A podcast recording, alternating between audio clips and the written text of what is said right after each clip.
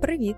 Ви слухаєте подкаст Паралельна реальність про українських дівчат у вимушеній еміграції. І я його ведуча Ксюша Вербаховська. Моя сьогоднішня гостя Валерія Матюшина, фаундерка сучасної академії англійської Safe Space Academy, яка вимушена була переїхати з Дніпра до Барселони через війну. У цьому випуску ми говорили про досвід життя у незнайомої іспанської родини, про виклики будування сучасної школи англійською, про силу підтримуючого ком'юніті і книжкових клубів, про боротьбу з панічними атаками і страхом виходити на вулицю. Нагадую, що у цього подкасту є партнер, це платформа онлайн-терапії Хедепі. Психотерапія з Хедепі це якісно, бо працюють лише дипломовані спеціалісти комфортно та доступно з будь-якої точки світу за допомогою онлайн-відеодзвінків та повністю конфіденційно. Попіклуйтеся про себе та забронюйте собі час на психотерапію. Скористуйтесь промокодом Реальність, щоб отримати знижку на свій перший сеанс.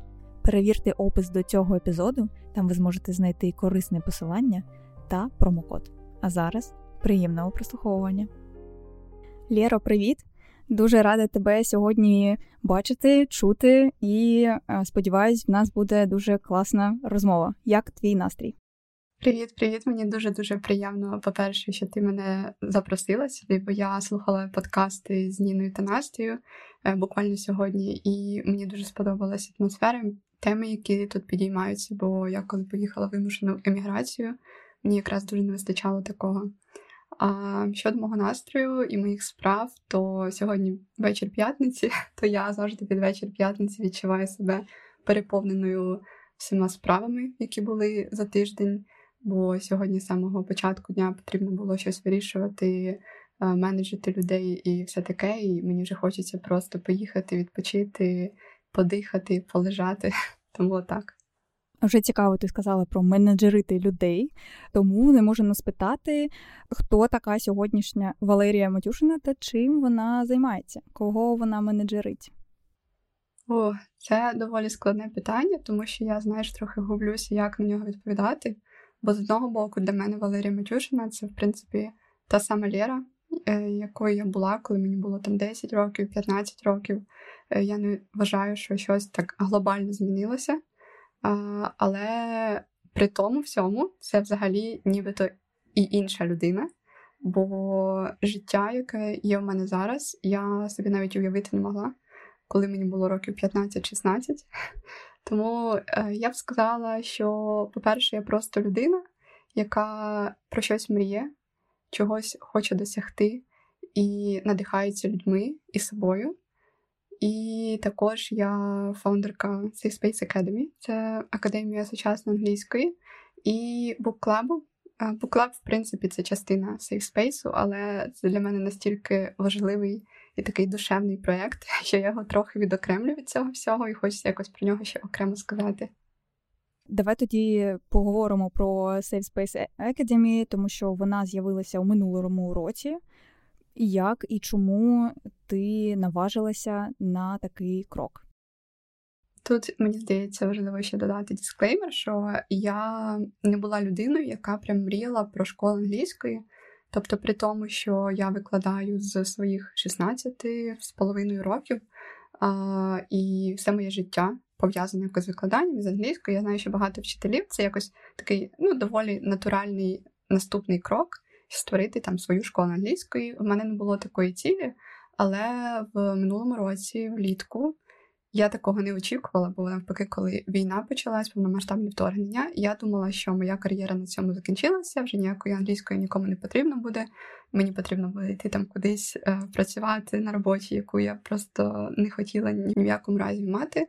Але виявилось так, що українці ще більше захотіли вивчати англійську, і вийшло так, що в мене стало ще більше клієнтів, зацікавлених людей, і стали рекомендувати мене. Я вже розуміла, що мені просто ну нікуди додавати людей. У мене вже і так були групи. От, і я собі подумала, що в принципі, чому б і не зробити щось таке, що буде про мене і так, як я це бачу.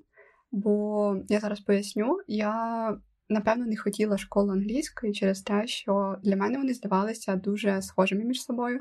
Тобто мені це нагадувало якусь ну, мою школу, там викладачів, цього все. І в мене особисто був досвід теж таких доволі стрікт е, шкіл, де від тебе чогось очікують, і потрібно там робити домашні завдання постійно. Е, тобто є вже такий якийсь, якась така картина, яка мені не давала натхнення взагалі. І коли я зрозуміла, що я можу зробити щось геть інакше, тобто мені не обов'язково робити те, як я це бачила е, в інших, то тоді в мене пішов такий драйв, запал, і я подумала, що чому б і ні. І я коли починала, якщо чесно, мені було дуже-дуже страшно, але це сталося якось. Я не можу сказати, що це сталося в один день. Тобто я, звичайно, там ходила з цією думкою, але коли я зрозуміла, що так, я хочу це робити, я, напевно, в той самий день створила інстаграм-сторінку, нічого туди не постила, але просто знала, що я хочу до цього дійти. І потім, вже я коли взяла першу викладачку, то тоді вже я почала в своєму інстаграмі казати, що ось створюється. Але мені все одно було дуже страшно, бо мені здавалося, що там одна викладачка і я це ще не школа. Тому ось так. Тому я дуже рада, що зараз у нас вже 12 викладачів і класні проєкти. Клас. Посилання на школу, на твою сторінку є в описі до цього епізоду. Так що, е, будь ласка, переходьте і підписуйтесь на Лєру. А розкажи, що взагалом для тебе значить бути вчителькою англійського, та чи відрізняється це розуміння, це внутрішнє відчуття від тих, що в тебе були до війни? Мені здається, в мене в цілому просто відчуття відрізняється від того, які в мене були вони до війни, бо я відчуваю себе зовсім іншою людиною якось. А, Щодо викладання, я не впевнена. Я маю на увазі, що в цілому, ну, з самого початку мого а, шляху викладання, я бачила це як процес, який може принести мені те, чого я хочу, а чого я хотіла, це креатив, мати можливість створювати щось своє цікаве і гарне і при тому е, щось таке освітнє, яке буде людей надихати і давати нові знання. І в цілому, коли я намагалася якось розвинути свої навички як викладач, я завжди от уявляла собі якусь. Ну, немає ідеальної картини, але я собі уявляла якусь мою ідеальну картину, і я до цього прагла. Тому мені здається, що б не трапилося в світі, для мене викладання завжди буде ось таким, тобто чимось, що може бути затишним, гарним, знаєш, як з Пінтересту такі це романтизоване навчання, коли дивишся серіали і хтось читає книжку, хтось навчається, тобі сам самому хочеться. Ось так воно в мене в голові виглядає, і я завжди намагаюся таку атмосферу створити. А розкажи, чи вдалося створити таку атмосферу, про яку ти кажеш минулому році, коли ти викладала англійську іспанцям? О, Тут історія, що я жила з хост родиною іспанців, яка мене прийняла, коли я туди приїхала. І я настільки була вдячна цим людям, що мені хотілося щось для них зробити, бо я жила в їх будинку. Вони дуже ну просто прекрасно до мене ставились. Я навіть в найкращих своїх мріях не могла такого уявити. І я подумала, що я можу для них зробити. Я можу викладати англійську, і там родина дає ще двоє дітей. Я, в принципі, не люблю викладати дітям. У мене був такий досвід, але я собі сказала, що ніколи в житті більше такого не буде. Але ми так всі здружилися, що я вирішила, чому б і ні. І якось мені це давало, надавало якось мені сил і любові до цього, до цієї справи. Бо я ще розуміла, от наскільки англійська допомагає і мені, і людям довкола мене. Е, через те, що от моя хост-родина, вони постійно говорили, що тепер ми починаємо дивитися серіали англійською. Я тепер дивлюся, може мені купити книжку англійською. І дітки, з якими ми займалися. Ну тобто, я ще не знала, наприклад, взагалі я не говорила іспанською. І, звичайно, що з дітьми я говорила тільки англійською, і вони набагато швидше е, так схвачують мову, е, ніж дорослі. Тому, коли вони мені сказали, що в дітей там е, підвищились оцінки, що вони стали найкла... найкращими в класі, то я була, звичайно, просто на сьомому небі від щастя. Тобто ви комунікували чисто англійською. Наскільки я пам'ятаю, іспанську ти лише зараз почала е, вивчати? Так, з іспанською у мене складна історія. Почала почала її вивчати ну, нормально так місяці 3-4 тому. Тому, коли я приїхала в ту родину, то я пам'ятаю, як ми їдемо, я запитую, вони говорять англійською. А Це просто з нами була жінка, яка говорить українською, я в неї запитую, а вона мені каже, що ні, вони не говорять, вони тільки іспанською. Я думаю, ого, буде буде весело. І спочатку просто всі були дуже перелякані, і ми спілкувалися через Google перекладач. А потім це вже просто набридло, бо не хочеться постійно цей телефон там писати. І вони дуже намагалися говорити англійською, тобто не було такого, що ви приїхали в Іспанію, ви повинні вчити іспанську, тільки з іспанською говорити. Бо я мені багато людей розповідали, що от в них така така історія була. Мені тут пощастило, вони дійсно хотіли, намагалися, тому це було супер. І я пам'ятаю, що спочатку дійсно було важко, а потім ми говорили вже за напевно місяці два без перекладача, без Google, тобто вони іноді навіть з помилками, або якось там довше думали, але все одно вони могли розповісти, що вони хотіли сказати, і ми прекрасно спілкувалися. Побачила в твоєму телеграм-каналі, що оце місце, е, місто, про яке ти говориш, е, яке прийняло тебе е, на самому початку, воно для тебе зараз як ну, таке місто, місце спокою, да? місце, де ти можеш підзарядитися і відчути себе краще. Да, так і є. Я пам'ятаю, що я коли зрозуміла, що я буду звідти їхати, бо спочатку я коли шукала квартиру, я хотіла залишитись там. Це навіть не район Барселони, це район Тарагони, яке місто поблизу. Тобто до Барселони їхати приблизно годину-півтори. І те місто, воно доволі маленьке, але воно туристичне, і там таке море. І я вже так звикла. І знаєш, це як з тих європейських фільмів про літо, де просто приїжджають якесь маленьке європейське містечко, там відпочивають. І, ну, звичайно, на початку я не відчувала себе так, а от вже там, коли півроку пройшло, сім місяців десь, я вже зрозуміла, що якщо мені зараз треба буде звідси їхати, то мені буде дуже сумно. Ну і потім так і вийшло, що я не змогла там знайти квартиру, і квартира знайшлась вже в Барселоні. І я останні там два тижні, які мені залишались, ходила кожного дня, дивилася, там фотографувала все і майже плакала. Але тепер дійсно, коли мені якось важко і сумно, я просто беру квитки, сідаю на потяг і їду туди. І це моє таке перезавантаження, тому що я просто йду в ті ж самі місця, там такі маленька кав'ярня, якийсь там магазинчик локальний. Е, йду до моря, сиджу там, і дійсно таке відчуття, що от мене знову хтось рятує. Але рятуєш ти сама себе. А чи часто в тебе таке відчуття, що тобі треба е, збіжати з Барселони? Чи це не пов'язано з Барселоною взагалі? Я не думаю, що це пов'язано з Барселоною, бо я живу не в самому місті е, Барселони, я живу більше як це як таке маленьке містечко збоку. Ну, Мені потягом до Барселони 20 хвилин, але я більше, напевно, намагаюся намагаюся просто поїхати кудись, бо для мене якесь спокійне місто це ось про перезавантаження. Бо якщо ми говоримо про там Рим, Париж, ці всі великі міста, я, звичайно, люблю подорожувати, але я відчуваю дуже багато стресу. І мені потрібно щось таке, знаєш, коротенька відстань, де я не буду в літаку летіти або три години кудись добратися. Ну, щось таке на релаксі, де я можу просто походити, всі е, задоволені, посміхаються, і я можу швиденько повернутися. Так, ну я не можу не спитати, куди ти їдеш наступного тижня. Що це за країна мрій, яку ти так секретно розповідаєш? Я секретно розповідаю, напевно, через те, що я якось з дитинства звикла, що якщо заздалегідь сказати, куди ти їдеш чи якісь свої плани, то такого не буде. От, а ну, в цілому це не є великим секретом. Я лечу в Норвегію, і це одна з моїх країн мрії. Я дуже хочу і в Данію, і в Норвегію, ще хочу в Ірландію. Е, мені дуже хочеться вже поїхати кудись, де не так спекотно, і, в принципі, подивитись щось інше, бо я ще ніколи не була в тій частині світу.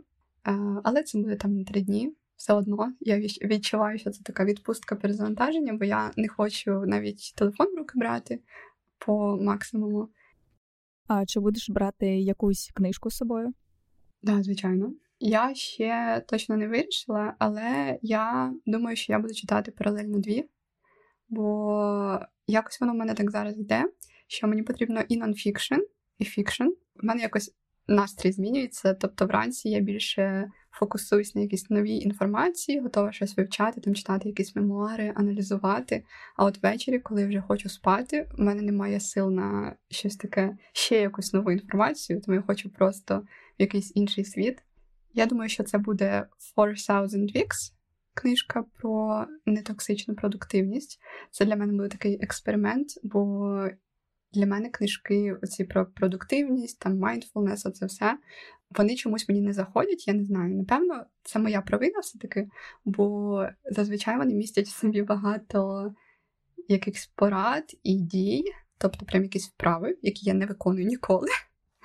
А, Якби ти, напевно, їх виконувала, якби я їх виконувала, то можливо моє б життя якось змінилося, але мене вистачає тільки не підкреслити інсайти. Ну тому подивимось, бо іноді все ж таки щось з цього виходить. А фікшн я обожнюю. Я обожнюю якісь нереалістичні історії, а, якісь героїв, персонажів, до якихось можна зарелейтитись, ну і також мемуари всякі.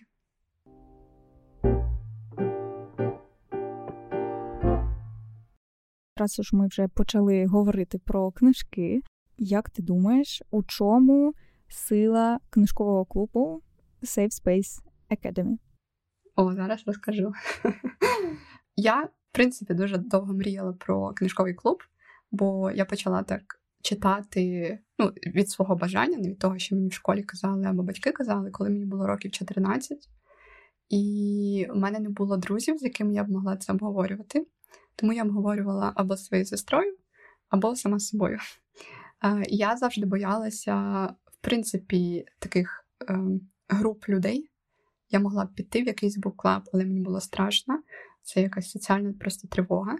Тому, коли я зрозуміла, що вже є якась аудиторія, що людям цікаво читати про книжки, про які я пишу, вони беруть це як за рекомендацію, читають самі.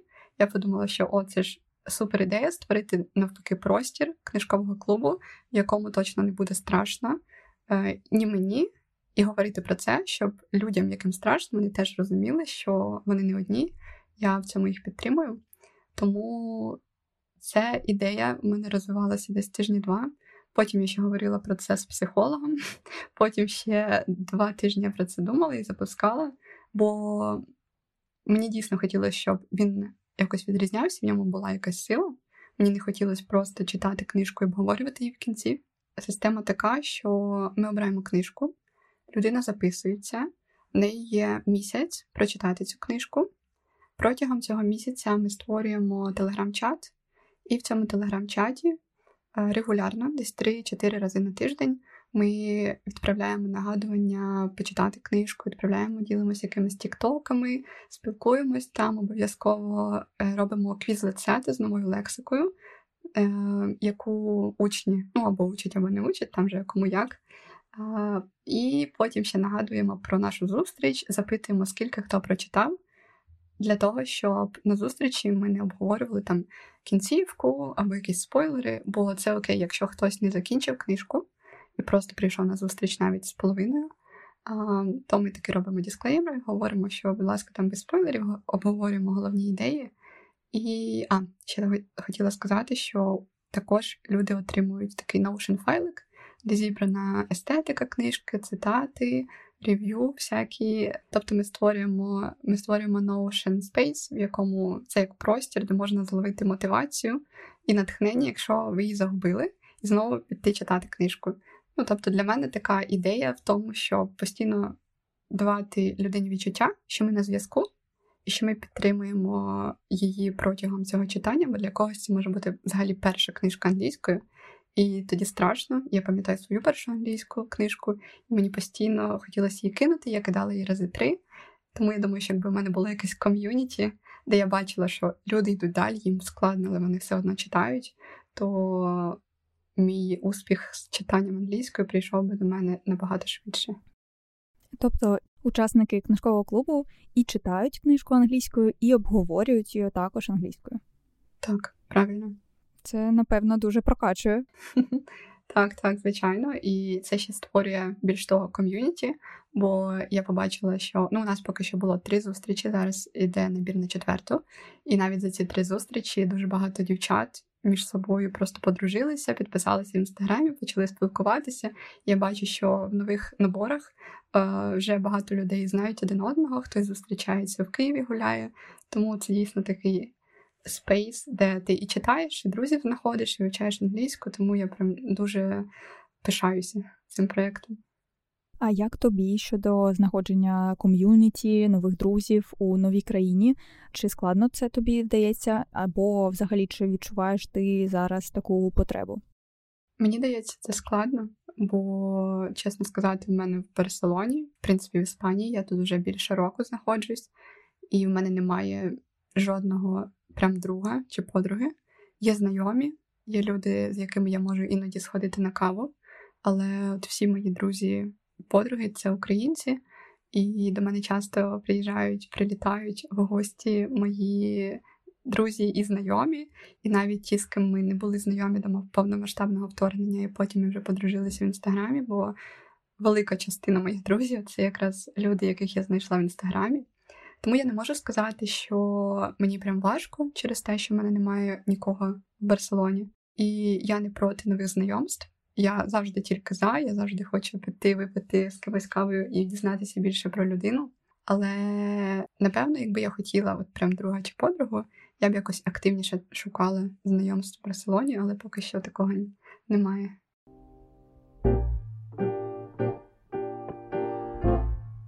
Лєро, ще сьогодні у нас є блок питань від спонсору від партнеру цього подкасту. Е, це онлайн-платформа психотерапії Хедепі. І почати я хочу цей блок з такого вагомого масштабного питання. Що ти дізналася про себе нового за цей рік? Я дізналася ще набагато сильніше, ніж я себе вважала. Бо якби мені це сказали все, що трапиться цього року, минулого року, точніше, 2022-му, я б, напевно, лягла, заплакала і не вставала б весь день з ліжка і думала, що я це точно не переживу.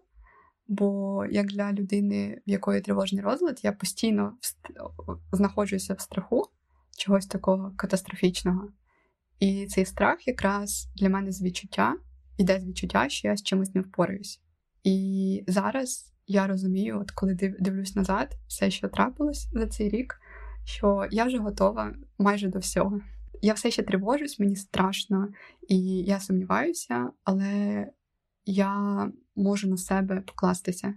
У мене є відчуття опори, яка йде від мене самої. Тобто я не шукаю спасіння в інших людях. Е, я знаю, що що не трапилось, я буду намагатися знайти звідти вихід.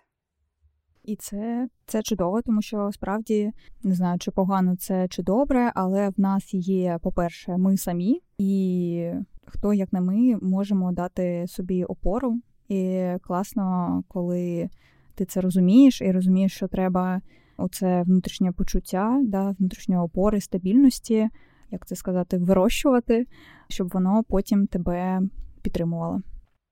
Так, але ще мені здається, я іноді не знаю, як ти, можливо, ти теж релейтнешся, але я часто можу покладатися тільки на себе, і мене за це моя терапевтка іноді сварить, що важко просити насправді про допомогу, але це не робить нас слабкими, бо не завжди ми можемо впоратись самі, це нормально, і іноді нам потрібно більше підтримки. Так і мені здається, оцей досвід вимушеної міграції коли е, ти вимушен просити про допомогу або прийняти, навіть якщо ти не хочеш просити, тому що я не люблю просити про допомогу, але е, в мене був такий досвід, е, щоб я навчилася приймати і не відчувати себе от слабкою. Щоб розуміти, що це окей, і що це навпаки класно давати людям простір і можливість тобі допомогти тому що для інколи для когось це також може бути таким терапевтичною дією. Так, так. І я про це думала багато саме тоді, коли ця іспанська родина мені допомогла. І в мене дійсно було відчуття, що зі мною щось не так. Тобто я з людини, яка 23-го в Дніпрі готувала уроки, проводила їх, е, пішла, купила собі новий одяг і пішла на каву, і потім прокинулась, і який потрібно було їхати незрозуміло куди. Бо я поїхала спочатку у Львів, повинна була їхати в Польщу, там нічого не вийшло, потім в Німеччину там нічого не вийшло, потім я вже готова була повертатися, і потім сказали, що якісь люди в Іспанії не сприймуть, я тому не повірила. Приїхала і була просто в шоці від того, що робиться то тоді з відчуття, що мені дійсно допомагають, мені було настільки жахливо, от коли люди приносили одяг, давали їжу. І коли ти порівнюєш ну, своє життя буквально тиждень тому, і тоді ти взагалі не розумієш, як таке могло з тобою трапитись і як на це реагувати. Бо це взагалі якийсь новий досвід, але про те, що ти сказала, що людям це теж потрібно. Мені, от моя хост-родина, вони самі говорили, що це наше рішення, ми його обдумали, е, ми разом всією родиною його прийняли. Але все одно от в мене є досі відчуття, що я якось їм зобов'язана, знаєш, що я от все життя буду зобов'язана. Хоча це навіть не те, про що я просила, а це якесь ну, таке рішення, де їх не змусили, а вони самі зробили цей вибір.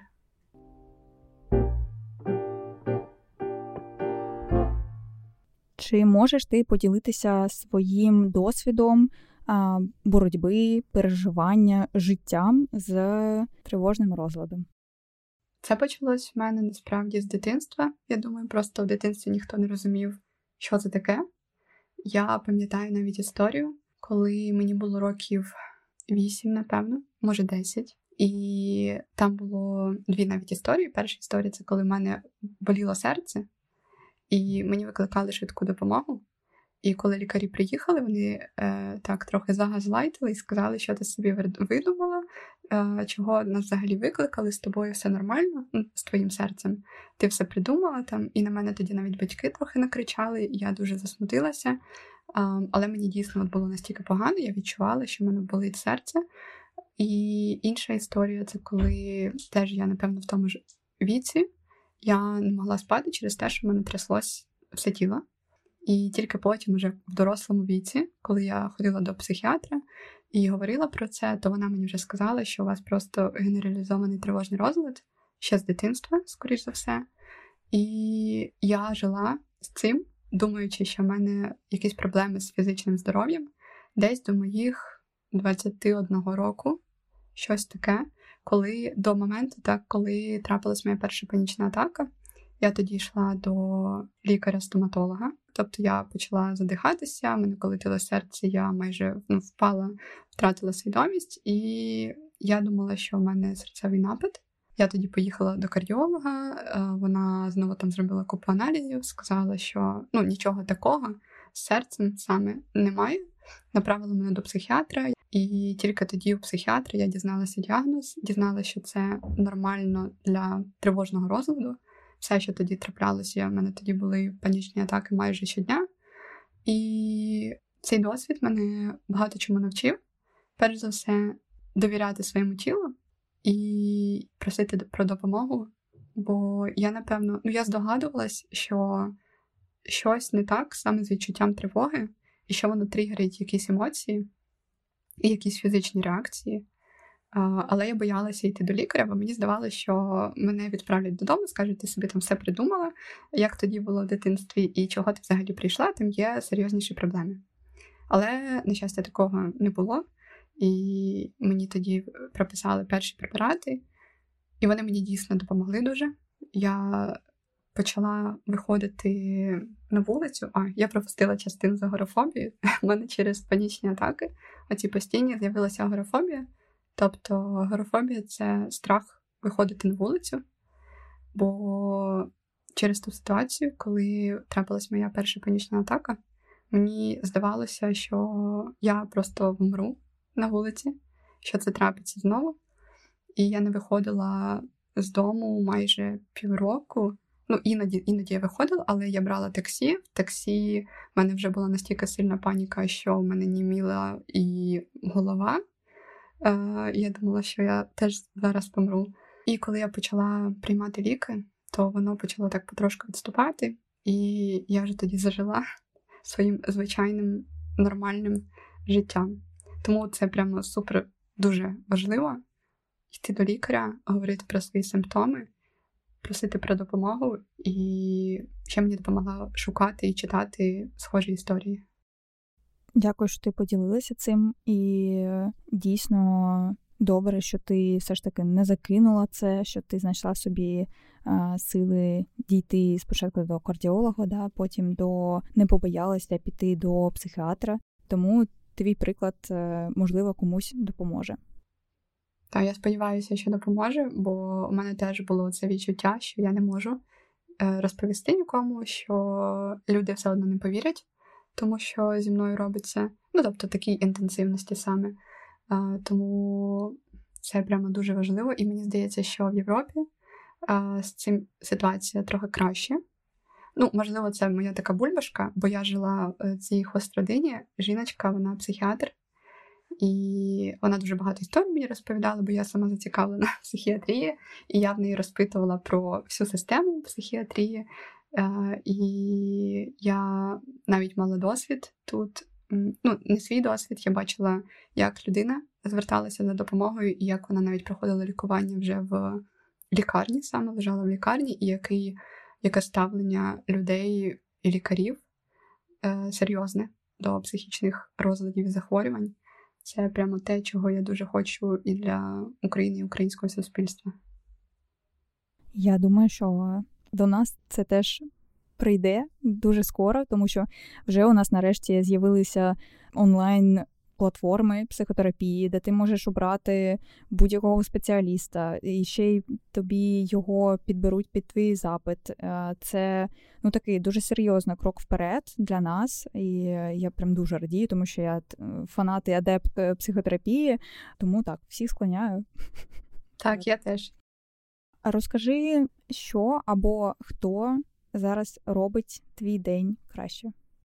Я думаю, що кожного дня мій день робить кращим очікування а, частини, де я щось роблю для себе.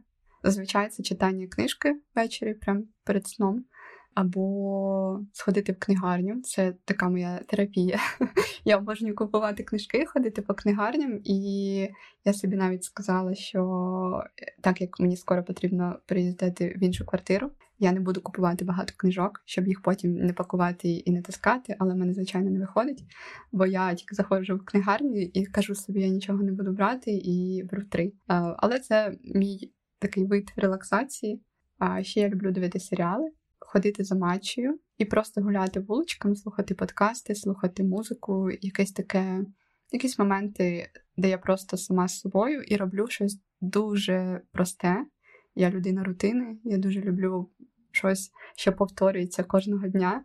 І на що я можу очікувати, це мені дає якусь підтримку, що є стабільність в цьому світі.